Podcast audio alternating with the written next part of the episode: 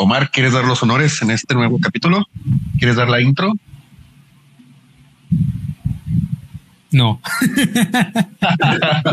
Comenzamos.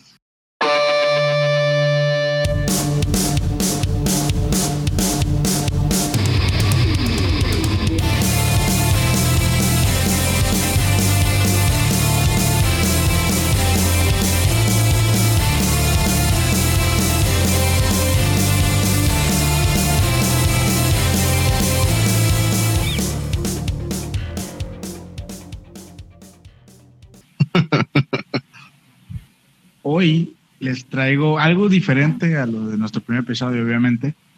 Es una pequeña investigación. Yo sé que me hicieron falta cosas, probablemente, pero pues ahí vamos, segundo episodio, a ver si les gusta y a ver cómo lo llevamos a cabo.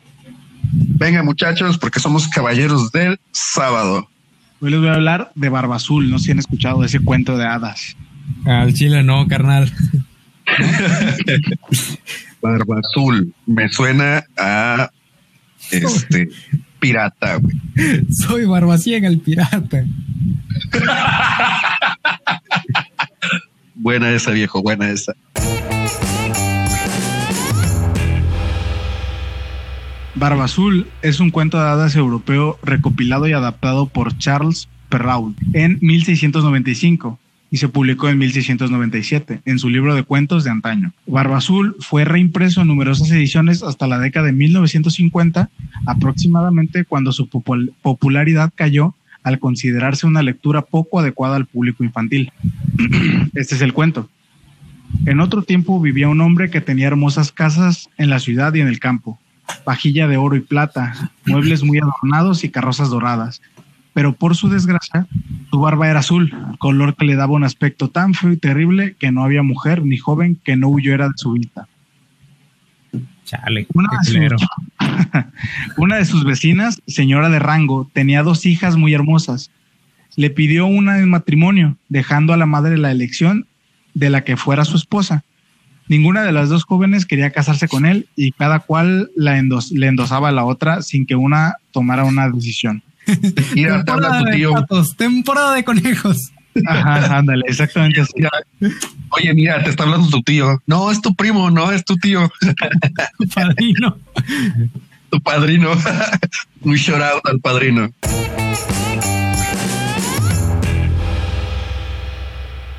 Además, aumentaba su disgusto el hecho de que se había casado el Barba Azul con varias mujeres y nadie sabía lo que había pasado con ellas.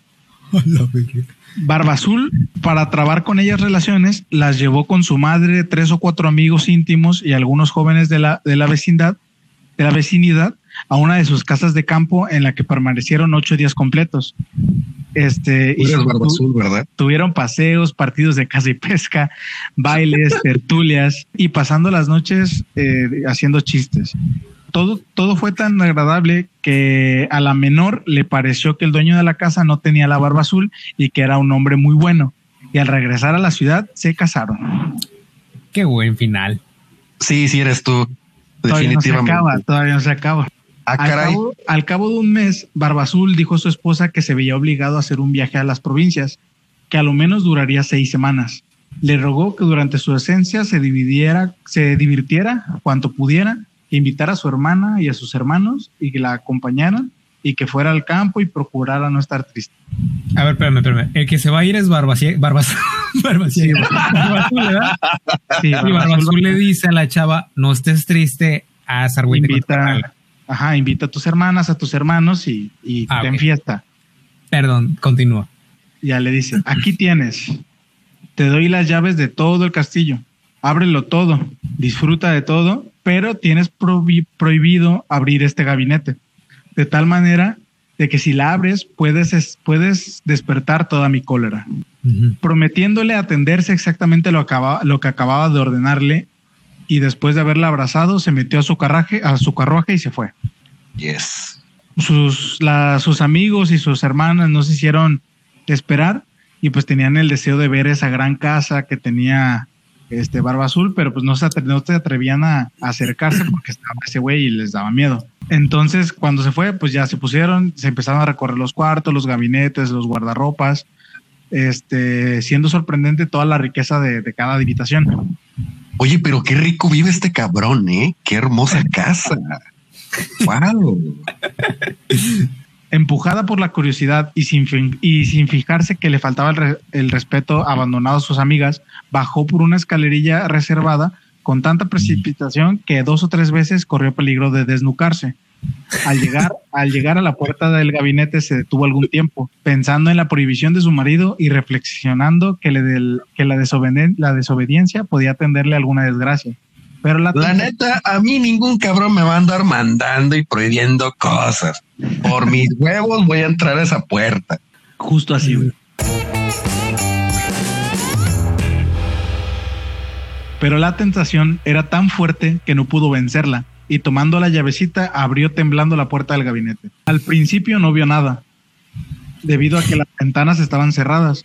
Al cabo de algunos instantes comenzaron a destacarse los objetos y notó que el suelo estaba completamente cubierto de sangre cuajada y que en ella se reflejaban los cuerpos de varias mujeres muertas y sujetadas a la pared.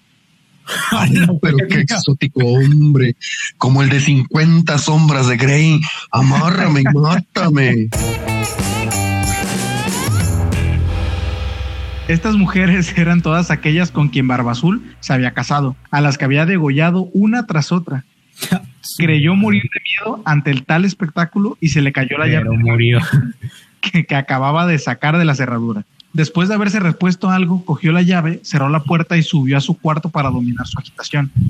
En vano la lavó y hasta la frotó con arenilla y asperón, pero continuando las manchas sin que hubiera medio de hacerlas desaparecer, porque cuando lograba quitarlas de un lado, aparecían en el otro. Barba Azul regresó de su viaje la noche de aquel mismo día y dijo que en el camino había recibido cartas notificándole que se había terminado el asunto al que tenía que ir. Espérate, Pato, ¿cómo le llegan cartas, güey, al carruaje en movimiento, güey? ¿Por gaviota? O sea, no mames, había un Twitter en aquella época en la que güey, no sé, un pajarito, ¿no? Llegaba con un mensaje de, hey, puto el que lo lea. Y precisamente entraba otro pajarito y decía, jaja, no es cierto. Y entraba otro pajarito, güey, la junta ya se canceló, loco. Y así, o sea, no entiendo, güey. Pues yo creo que es como de, ya hicimos el business acá y mandaban un güey a que le avisara. Entonces, en el camino yo creo que se lo debe haber encontrado. Pero pues si decía que se iba a tardar un aproximado de 6 semanas, algo así, ¿no? 6 semanas iba a tardar. Es una fábula, culero, no le busques explicación. No, donde hubieras contado un cuento de palomas que hablan, güey, se vuelve loco el niño. Pinche gente, mamá gala. Ya son 100 días de encierro, carajo, 100 días. Entiéndanme. De caramba, no creas. Continúa, Omar. La esposa hizo cuanto pudo para que creyese que su inesperada vuelta la había llenado de alegría. Al día siguiente... No, pues sí saben. Al día siguiente le dio las llaves y se las entregó tan temblorosa que en el acto adivinó todo lo ocurrido. Oye, ¿por qué tiene esta llave polvo blanco, hija? Te las dejé limpia. Así que ya está más grandecita para esto, ¿no? ¿A qué se debe que haya sangre en esta llave? Le preguntó. Es que estaba muy fuerte y me lastimó la nariz. Perdón, es muy recurrente ese chiste. Güey, son malísimos, güey. Y el de los chistes malos dice que soy yo. Le contestó, lo ignoro, y se puso pálida. Yo lo sé, has querido penetrar en el gabinete. Pues bien, entrarás en él e irás a ocupar tu puesto entre las mujeres que allí has visto. A la verga. ¡A la verga! Al oír estas palabras, se arrojó llorando a los pies de su esposo y pidiéndole perdón con todas las demostraciones de un verdadero arrepentimiento por haberle desobedecido. Hubiera conmovido una roca, pero Barba Azul tenía el corazón más duro que el granito. De nada han de servirte las lágrimas, le dijo. Has de morir.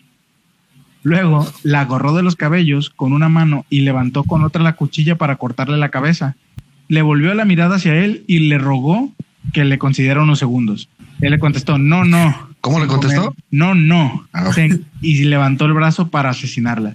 En aquel momento golpearon con tanta fuerza la puerta que Barba Azul se detuvo. Abrieron y entraron dos caballeros, quienes desnudando la espada, corrieron hacia donde estaba aquel hombre, lo persiguieron y lo asesinaron. ¿Mataron a Barba Azul? Ajá. Chango. Okay. Resultó que Barba Azul no tenía herederos, con lo cual todos sus bienes pasaron a su esposa, quien empleó una parte en casar a su hermana con un joven hombre que hacía tiempo la amaba, y otra parte para comprar los grados de capitán para sus hermanos, y el resto se lo reservó, casándose con un hombre muy digno y honrado que la hizo olvidar los tristes instantes que había pasado con Barba Azul. Ajá. No creas. Y ese es bonito final. ¿Ya se acabó ahora sí? Ese es el final del cuento.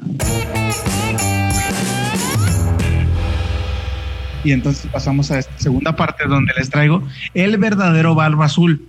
El amigo, ay, pinche madre, el amigo necrófilo de Juana de Arco que asoló Francia se llama Gilles de Rais. No sé si se pronuncia así, pero así se escribe. Oh. A ver, algún compañero francés que tengamos por ahí entre la audiencia. No, no lo hay, gracias. Pues oye, qué interesante, ¿eh? Se escucha así como de... Esto se pone... poquito más denso. Gilles de Rais fue un noble francés del siglo XV que luchó en los años finales de la Guerra de 100 Años junto a Juana de Arco. Fue el peor abusador sexual de niños de todos los tiempos. En medio de la Guerra de 100 Años entre Francia e Inglaterra, Gilles de Rais destacó por su crueldad y temeridad en batalla cuando todavía era un adolescente inverde. La compañía que él dirigía se hizo célebre por encabezar las cargas de caballería más temerarias. Su cadena de victorias le valió el nombramiento de Mariscal de Francia y una heroica asociación con Juana de Arco, solo interrumpida por su captura a manos de los ingleses. Juana de Arco fue condenada por herejía y murió en la hoguera en 1431. Desde ese momento, Gilles de Rais se entregó en los más locos dispendios para satisfacer sus más caros caprichos, y se convencía de que aquel mundo de intrigas palaciegas no era el suyo. Él era un hombre culto, aunque no reflexivo, ávido de riquezas para despilfarrar, tenía pasión por las artes, especialmente por la música, y se exacerbaba con los cantos gregorianos, llegando al éxtasis. Se dice que podía poseer una mentalidad psicopática originada en su infancia y que podía haber sufrido una gravísima esquizofrenia. Y de hecho sí, él en su infancia fue criado por su abuelo, es huérfano, y su abuelo lo enseñó a que como eran nobles, eran gente de dinero, ellos estaban encima de la ley. Le enseñó a que él no tenía que pagar, que tenía que pagar por sus crímenes, y de hecho, siendo un niño, asesinó a un hijo de un criado mientras estaban jugando con las espadas. Y en vez de, se quedó viéndolo morir, y cuando se dieron cuenta, pues le dieron dinero a la familia del niño muerto, y pues quedó impune ese caso. No, pues está cabrón, como en Guadalajara ahorita, ¿no? Pues es que es polémicamente lo que dicen que está pasando con el caso de Giovanni, que les ofrecieron bastante dinero con tal de que no presentaran una denuncia públicamente, digamos.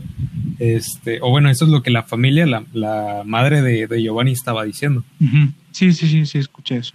Que es exactamente el mismo caso, o sea, una posición de poder que alguien comete un delito y es como de, mira, no me conviene, no te conviene a ti perder tu tiempo ni a mí ensuciarme las manos, entonces te voy a dar dinero, ¿no? Pues sí, justo así. De hecho, para él, Gilles de Rais es considerado el primer asesino en serie, güey, de la historia. Y el peor violador de niños de toda la historia, ¿no? Ajá, exactamente. De hecho, uno de los factores para que él presente ¿cómo se le llama? ¿Trastorno, Benja? No sé cómo se le llame a ser asesino serial. La neta, no.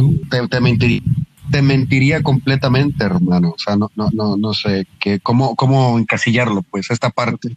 Pero no soy muy fanático de estas ondas de saber qué problemática tienen los asesinos seriales y todo esto. Pero, o sea, no soy tan, me gusta, pero no soy así como de, sí, tiene tal trastorno y se puede hacer esto y tiene su papá y su mamá. Bueno, no, creí que había como una generalidad en donde los asesinos seriales caían en la psicología. Se me hace que sí, no lo tengo muy fresco, pero sí hay algo así. Pero entonces él sufrió como los abusos de niño, mató de niño y después ya siendo mayor, después de estar en la guerra y todo, cuando matan a Juana de Arco, que se dice que él estaba enamorado de ella, es lo que detona que él se vuelva tal cual un asesino, un psicópata. Ante esta situación se vuelve hacia el esoterismo, buscando en la alquimia el modo de fabricar el oro que le faltaba. Se interesó por el secreto de la piedra filosofal, de hecho. Valió verga, compañeros. ¿Por qué? Hermano, cayó la ley. En el folclore, hasta lo que yo tengo entendido en la alquimia, se supone que hay como... Bueno... Otaku, yo lo sé porque por una serie hay dos reglas. Una es que no puedes, la alquimia se basa en la equivalencia de si vas a cambiar un gramo por un gramo, ¿no? Uh-huh. Y bajo esa ley, pues nosotros que somos humanos estamos hechos de calcio, hierro, todos estos materiales que existen y que puedes conseguir en la realidad, ¿no?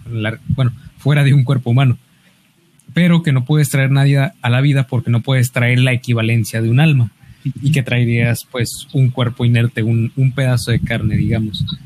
Y la segunda regla es que no podías convertir piedra en oro o algo así, o cualquier cosa en oro, que porque el oro es una moneda del... No, el oro es como el talón de Aquiles de la humanidad ante Dios, porque es como de... Aunque haya cosas más valiosas y todo, siempre el oro es lo que más nos ha llamado la atención.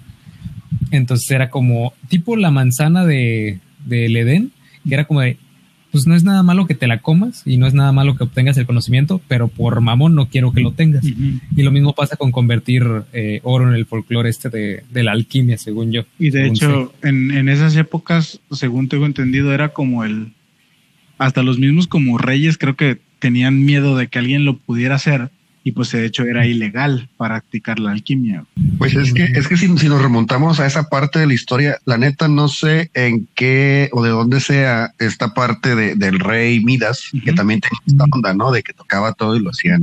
Uh-huh. Y de hecho... Eso era una maldición, ¿no? De que él era muy avaro y le habían dado por poder. Pero entra como que en esta onda de lo del oro. Porque, por ejemplo, yo recuerdo en mis clases de química de la preparatoria, se me hace que de la secundaria, que se hablaba sobre eso, sobre la creación del oro y que el hombre llegó a hacer muchísimas cosas relativamente, pues ahorita que digamos como experimentos de niño de cierta edad que dice, voy a hacer esto, según yo creo que así va a ser, ¿no? Y tenía entendido que ciertos de aquel entonces alquimios, sí se llaman así, sí se pronuncian alquimistas de aquel entonces, de hecho utilizaban creo que la orina, creo que hay una pequeña fracción de la historia que habla sobre eso, que de la orina, ahí dejándolo fermentar el asunto, se creaba, se hacía oro, hacían oro, pepitas de oro.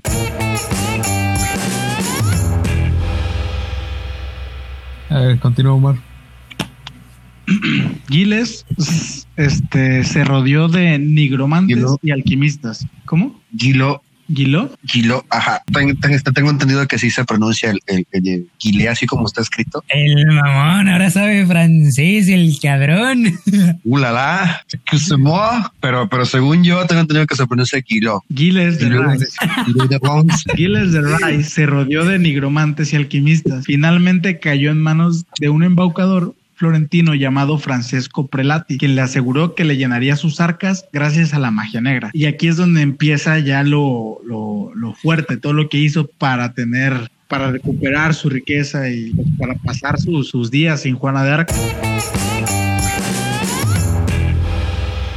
La primera víctima de Giles fue un niño pequeño al que degolló. Le cortó las manos, le extrajo el corazón y le sacó los ojos. Y le sacó los ojos, dijiste, ¿verdad? Le sacó los ojos. Con la sangre de la víctima escribía fórmulas para invocar al diablo y libros de conjuros. Viendo que el demonio no se le aparecía ni era capaz de transformar el metal en oro, la frustración le invadió, pero aunque su misión inicial se desvaneció, su pasión secreta había sido descubierta: la tortura, la violación y el asesinato de niños. Sangre de Cristo. En su afán por procurarse víctimas para sus sacrificios, servidores de Gilles de Rais como Henriet y Poyoto recorrían pueblos de las aldeas buscando niños y adolescentes, prometiéndoles que los harían pajes en los castillos del señor de Rais, siempre en lugares lejanos, e incluso en algunas ocasiones el propio Gilles, con amabilidad, acudía personalmente a la casa de los plebeyos para asegurar a los parientes de los niños un prometedor futuro. Los padres no tenían más noticias y si preguntaban, les respondían que estaban bien. Pronto la gente se alarmó y de Rais recurrió a empezar a secuestrar gente. Verga. Vaya, vaya. Fíjate, ahorita que mencionabas lo que es el cómo raptaba a los niños, bueno, raptaba entre comillas, porque realmente se aprovechaba de la inocencia de las familias para obtener a los niños, uh-huh, y luego los desaparecía. Me llegó muy a la mente, o sea, a pesar de que ha pasado un chingo de tiempo, es literalmente el mismo modus operandi que usaba esta Gloria, ¿era Gloria Trevi? Sí, ¿verdad? La que ayudaba a secuestrar. Ajá, con Andrade, ¿no? Ajá, y literalmente era lo mismo, o sea, se les prometían un futuro brillante, ya, mira, tú cantas súper chido, estás muy bonita, tienes futuro en la actuación, lo que tú quieras, y era como, me voy a llevar a sus hijas, sí, y después era como, oiga, y nuestras hijas también están estudiando, no las molesten, por favor, están muy ocupadas con sus clases de actuación, de canto, lo que fuera, ya no las volvían a ver. Sí, aquí era igual, porque iban se los llevaban y pues les duraban una noche, güey, y tenían que salir por más. Más tardaban en robárselos. Sí, de hecho, es un modus operandi como específico de asesinos en serie, en donde buscan a las personas más vulnerables, con prostitutas o con personas que viajan, o sea, con personas que nadie va a preguntar por ellos. Exactamente, personas que no van a causar eco o van a decir, ah, pues desapareció, pues porque pues estaban malos pasos, ¿no? Como en el contexto actual. Estaban malos pasos, estaba perdido, su familia era pobre, era necesitada, no sé, puras etiquetas de ese estilo. Y desaparecen y nadie reclama nada, nadie dice nada. Problemas tercermundistas en países de primer mundo. Y te digo, a mí lo que me sorprende ahorita es eso, o sea, ¿cuántos años de diferencia hay entre la historia que nos estás contando y lo que pasó hace unos pocos años de Sergio Andrade? Unos 20 años más o menos. Ajá, y o sea, puta, es casi igual, o sea, lo que estás contando. Pero continúa. Una vez en su poder, los niños en poder de Barba Azul, los criados del mismo se ocupaban de vestir a los niños con prendas lujosas. Los sentaban a cenar con el señor. A ver, repitamos esa parte. Eso es todo, amigos. Los vestían con prendas lujosas, los sentaban a cenar con el señor y sus sádicos invitados, porque no nada más era él, o sea, invitaba gente. Ya había más raza todavía. Tras el banquete, Barba Azul y sus acólitos embriagados se retiraban con los menores a la sala preparada para el horror. El noble francés y sus hombres torturaban y violaban a los niños hasta la muerte. Si el muchacho gritaba, lo colgaban del cuello y Barba Azul lo violaba en esa postura. La mayoría de los niños acababan la noche decapitados, desollados e incluso descuartizados. Cuando ver a los niños gritar de dolor y suplicar por sus vidas no fue suficiente, comenzó a practicar la necrofilia.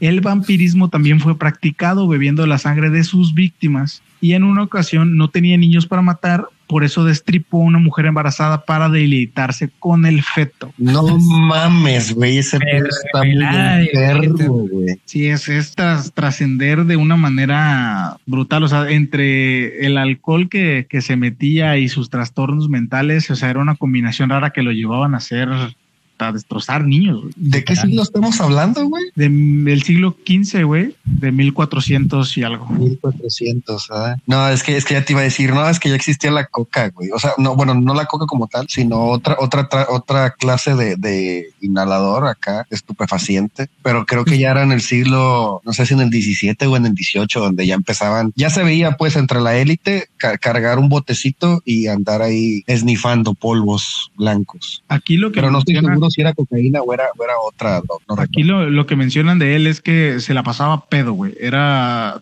cenar y todo y embriagarse, pero cabrón, y ya hacía todo este desmadre. Ok. Los niños solían ser colgados de ganchos que se encontraban en la pared. Al escuchar los lloros y súplicas de los niños, Barba Azul fingía horror y los liberaba de los ganchos para cogerlos entre los brazos y calmarlos. Para cogerlos. No es chistoso, güey, no es chistoso. pues. Cuando sentía que el niño se había ganado su confianza, sacaba la daga y le cortaba la garganta para luego violarlo. ¿Por la garganta? O sea, violarlo por la garganta. Eso entendí yo.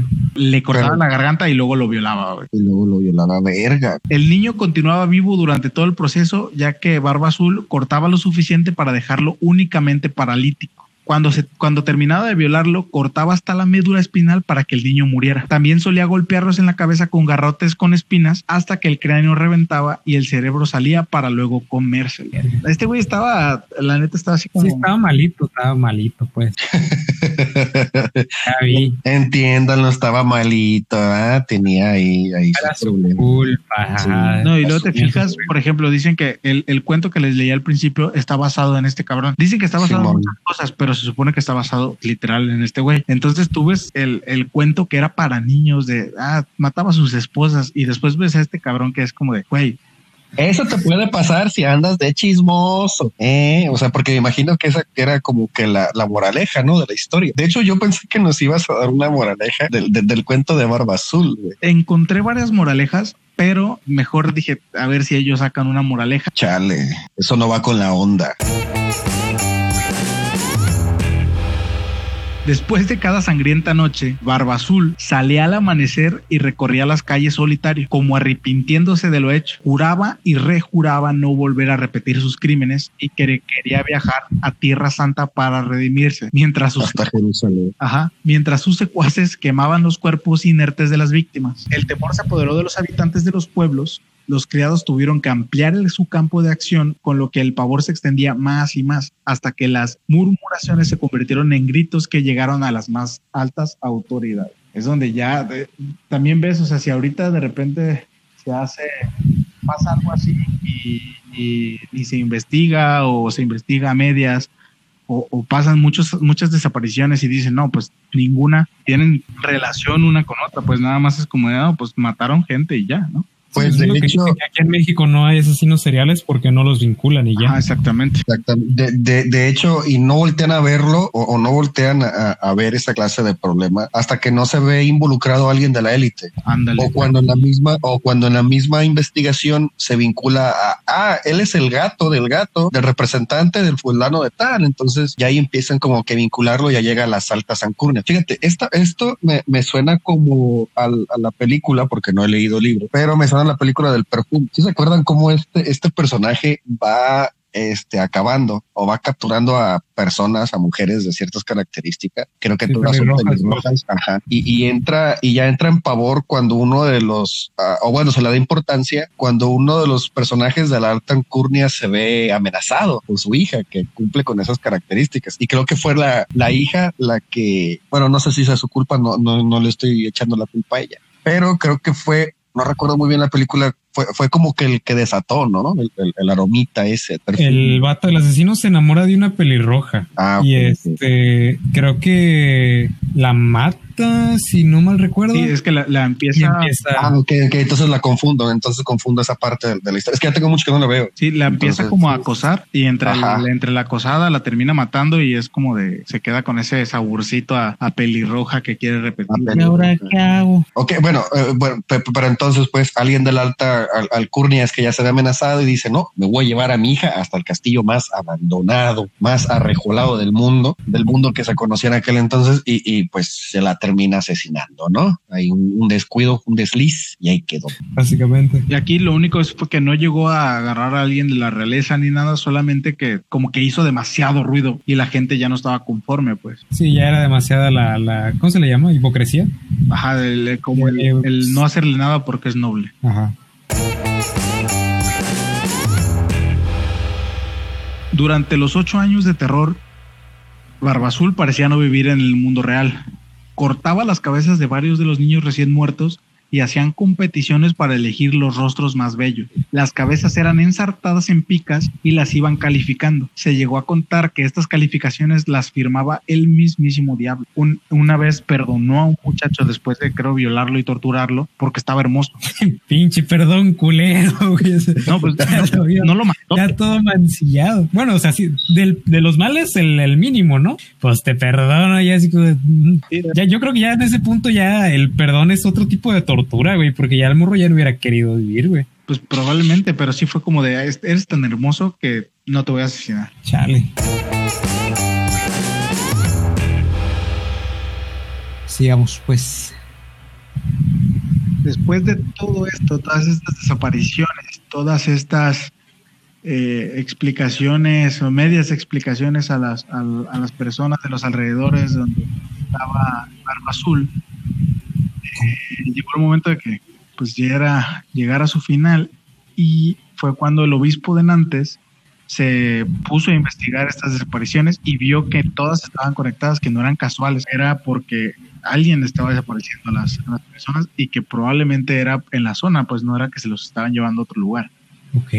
Entonces, fíjate que yo siempre he sentido que cuando son este tipo de casos de poder, aunque estemos hablando de hace cientos de años, de alguna manera ya saben, pero es tanto el descaro que ya no se pueden hacer de la vista gorda. Porque, por ejemplo, en este tiempo el clero tenía muchísimo poder. No es como para que no puedas decir, creo que cierto noble está haciendo este tipo de cosas, ¿sabes? O sea, sigo trayendo a lo mejor ese tipo de pensamientos de qué cabrón que desde hace 100 años o 200 años las cosas parece ser que no han cambiado tanto. No, pues al momento son como 600 años, güey. O sea, de que pasó esto hasta acá son 600 años. Son muchos años, son más de 3.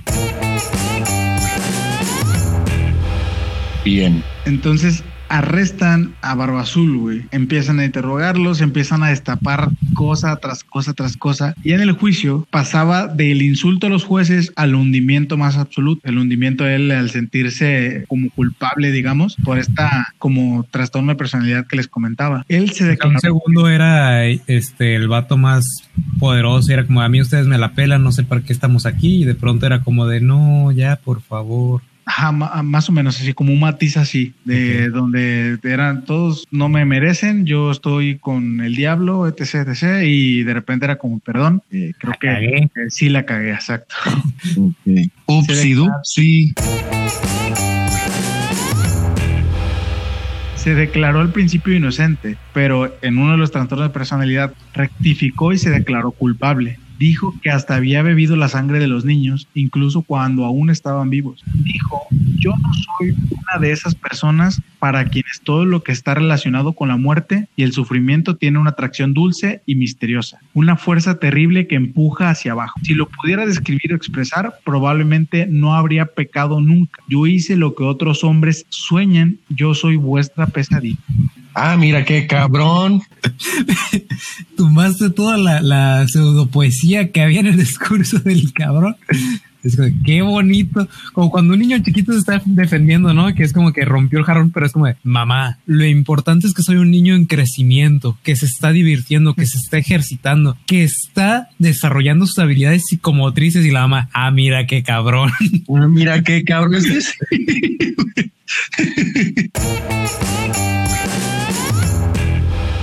Fueron confesiones tremendas, güey. Toda Francia se convulsionó, ya que la gente no se creía que uno de sus héroes de la Guerra de los 100 Años fuera un hombre tan vil. Se llegaron a constatar 200 víctimas. Fue condenado por asesinato, sodomía y herejía. De hecho, en esta última versión que armé, o sea, decía que eran 200 casos, pero si se ponían a contar y ver las desapariciones que había habido entre todas sus propiedades, alrededor de sus propiedades y todo, contaban hasta 700 niños. Puta madre, güey, 700 cabrones, güey, o sea, vuelvo a lo mismo, no puedes no darte cuenta que alguien está desapareciendo 700 personas. No sé, desde mi punto de vista... Pero fíjate, guarda todo esto para el final, porque parece, o sea, hasta el día de hoy la historia cambió. Okay.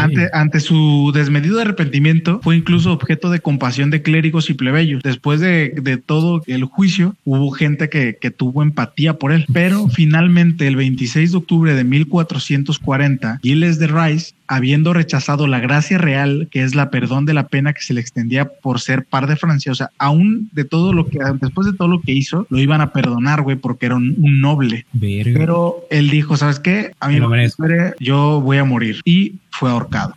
qué huevos también. Hay, no mames, güey, pinche sociedad mierda. Hay versiones que dicen que sus restos fueron enterrados con solemnidad en la iglesia de Carmelitas de Nantes a petición del mismo, o hay otros que dicen que después de haberlo ahorcado lo quemaron y ya sus restos pues quedaron ahí. Pues es que si lo enterraban hasta cierto punto iba a provocar como esta parte de un culto hacia su persona, porque pues si estaba ligado a estas ondas de hay que hablarle al señor de las tinieblas, pues para que me haga el parito, ¿no? Así como Coppel, sacar a créditos ahí unos cuantos oros mientras yo le voy depositando unos niños, ¿no? Pero, o sea, puede haber así como de que crezca el vito y digan, ah, ok, voy a tener... Sí, desde hasta imitadores o la leyenda. Ándale, exactamente. Sí logró él hacer muchas cosas y que más gente empezara a matar nomás por... Ajá. Creo que sería más factible en aquel entonces, si es que no estaba tan penado. Pues sí, o sea, ahorcarlo y darle quema, ¿no? Darle fuego, darle candela, la candela. De hecho, según yo, Juana de Arco murió así también, creo que la colgaron y la quemaron. Sí, ahí sí. Yo tengo entendido que la quemaron viva, porque he visto mucho contenido, mucho meme así súper irónico, en la cual la ponen a ella sufriendo y a un lado, de hecho es muy compartido ese meme, de que a un lado de donde está, no sé si es una escultura, la pintura de Juana de Arco quemándose, hay un extintor. Y es como de, oh, la ironía. Según yo es como el mito popular que la quemaron viva porque las brujas en ese tiempo, o más bien a las mujeres las quemaban por brujas popularmente. Pero Juana de Arco fue todo un personaje, güey.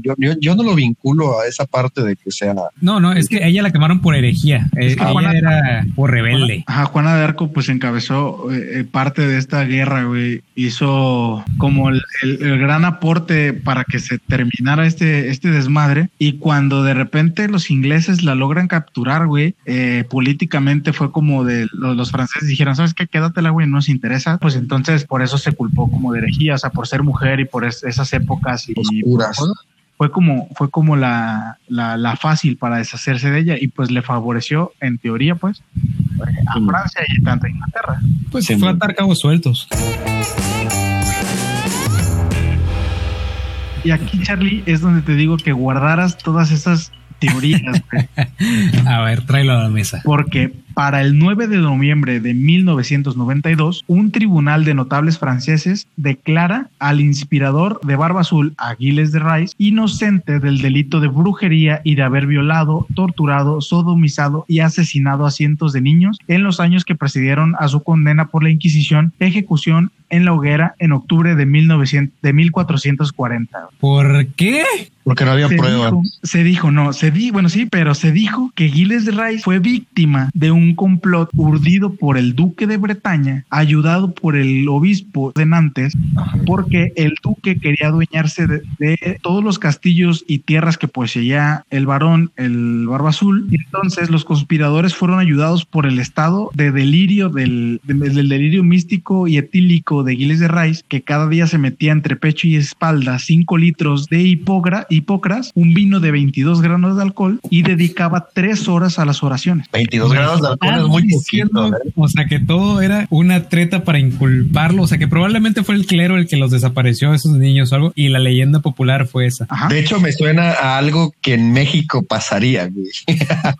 me suena a algo de un partido de revolución institucional haría, güey. Y por eso te decía, o sea, de repente era como el nadie hacía caso, pero después hubo rumores y estos dos vatos fueron como esas que hay que chingárnoslo y nos vamos a quedar con todo. Porque el mito, por ejemplo, la leyenda es que después de que matan a Juana de Arco porque él estaba enamorado de ella, están estas dos posibilidades. Se hundió y se metió al alcoholismo y a rezar, o la otra posibilidad que es como la más grande leyenda, se metió al alcoholismo y al satanismo y a matar y a violar y a todo. Es que fíjate también, o sea, sí ha existido, ¿eh? Literalmente el vampirismo viene de Vladimir Drac, ¿cómo se apellidaba, güey? Drácula, que pues sí bebía la sangre de sus enemigos y empalaba a sus enemigos y todo esto como para decirte, no, güey, es que está más creíble de que todo fue un complot, pero no, existieron locos así y más antes. O sea,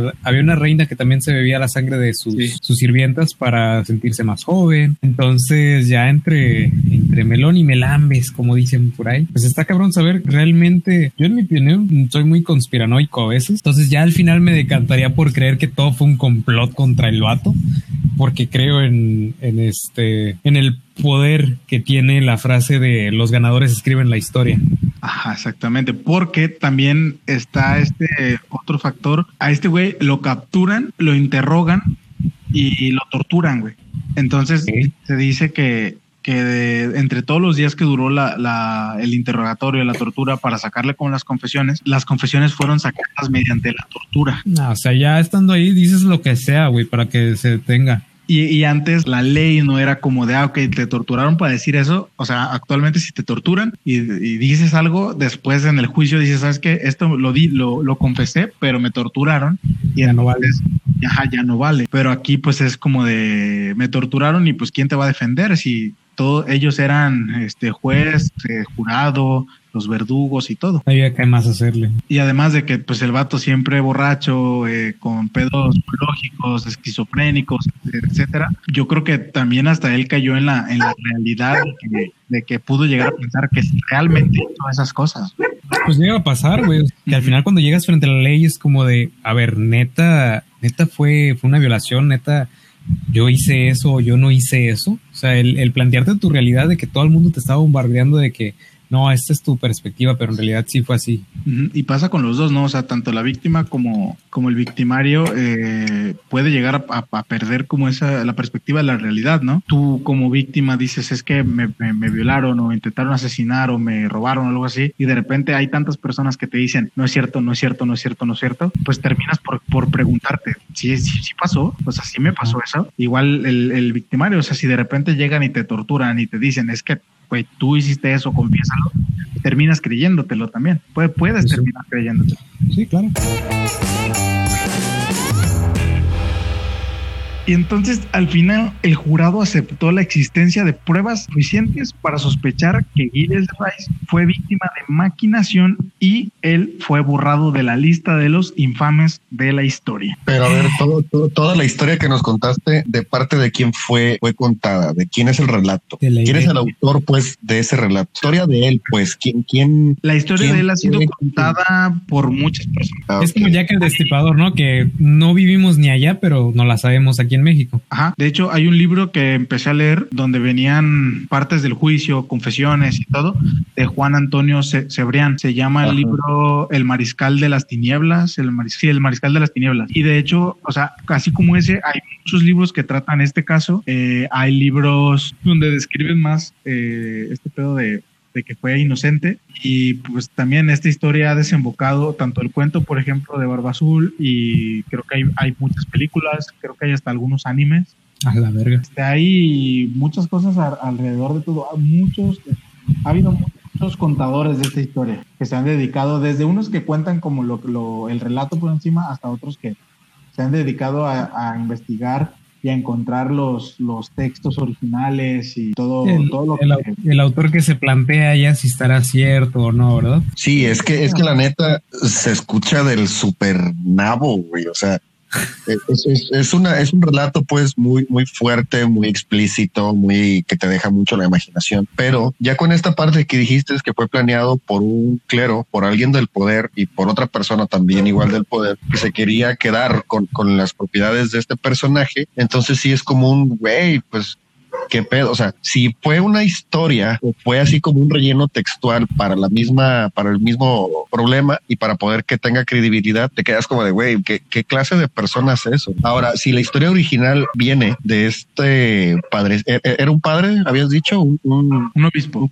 Un obispo. Entonces es como de, ok, si la escribió el obispo y escribió eso, digo, ok, entonces tiene un poquito más de credibilidad el tacharlo como un, pues me aplicaron un 4, ¿no? Un 4 en la mesa, bien jugado. Sí, que la historia tal cual se escribió, pero como en la prensa, o sea, como que si hubiera pasado ahorita. O sea, pasa y se escribe en la prensa, se sabe lo que hay, las actas en los tribunales y todo eso, y eso quedó ahí. Entonces el mito y de lo que lo acusaron fue creciendo, se fue extendiendo y fue donde, pues como todos, o sea, que de repente hay personas que quieren investigar, por ejemplo, Amado Nervo, y se meten en la vida de Amado Nervo. Sí, más recientemente pues, o sea, ha habido personas que se meten a investigar este caso y es donde ya cuentan la historia en un contexto como actual, pues relatándonos aquella hazaña que hubo hace muchos años. El problema aquí es que si Sí, que ya no sabes bien qué es lo que puede ser cierto, porque pasa eso que dices, o sea, ¿quién contó la historia? ¿Quién dijo qué?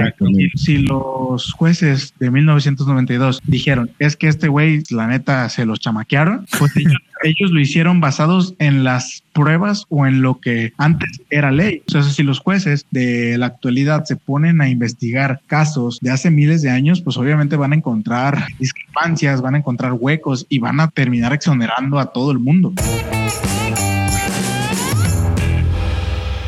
Está de la verga. Yo al principio creía que ibas a salir con un no, pues resulta que era inocente y que la culpa iba a ser de los niños. Y de hecho me iba a echar un chascarrillo de eso de que es que la culpa la tienen los niños por ser tan provocadores, tan sensuales. Como la que no sé, fue todo el catolicismo, ¿no? El que dijo es que los niños provocan a los padres. Bueno, no todo. Ándale, exactamente. Iba a ser esa referencia, pero porque no sabía el desenlace que iba a tener esta historia. Ustedes, amigos, que están completamente tranquilamente y que el compañero Omar los acaba de torturar. Y que no están malitos como yo para hacer esto. Que no están malitos como yo para hacer este podcast y escuchar esa historia. A ustedes que el compañero Omar ya les ha dado una imagen muy desgarradora que ha hecho a su imaginación trabajar y que pues a lo mejor les arruinó quizás una cena, una comida o un desayuno. Pues la neta está fuertecito, ¿no? Güey, hay gente que le gusta esto, güey. Yo soy bien miedoso, güey, pero ya estoy agarrando toda esta cultura y estoy tomando fuerza. Abrázala, Omar, abrázala. La neta, yo no, a mí no me gusta lo personal, así como que entrar a detalle. De hecho, quité muchas cosas, güey, porque sí dije, no, es que va a estar muy cabrón, güey, si...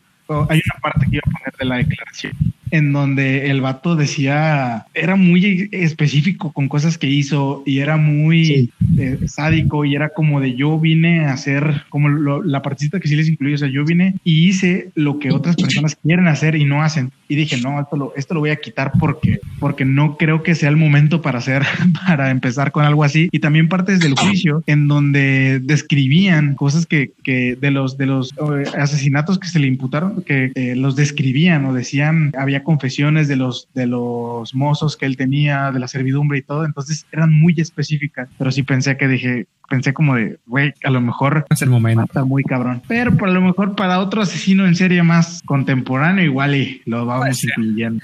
Antes estuvo bueno el tema, güey. No, pues la neta. De hecho, te iba a preguntar, ¿a qué salió todo este tema, güey? ¿Por qué tu morbo o tus ganas de hablar de esto? Estaba buscando cómo matar niños y me salió, güey, fíjate, se me ocurrió.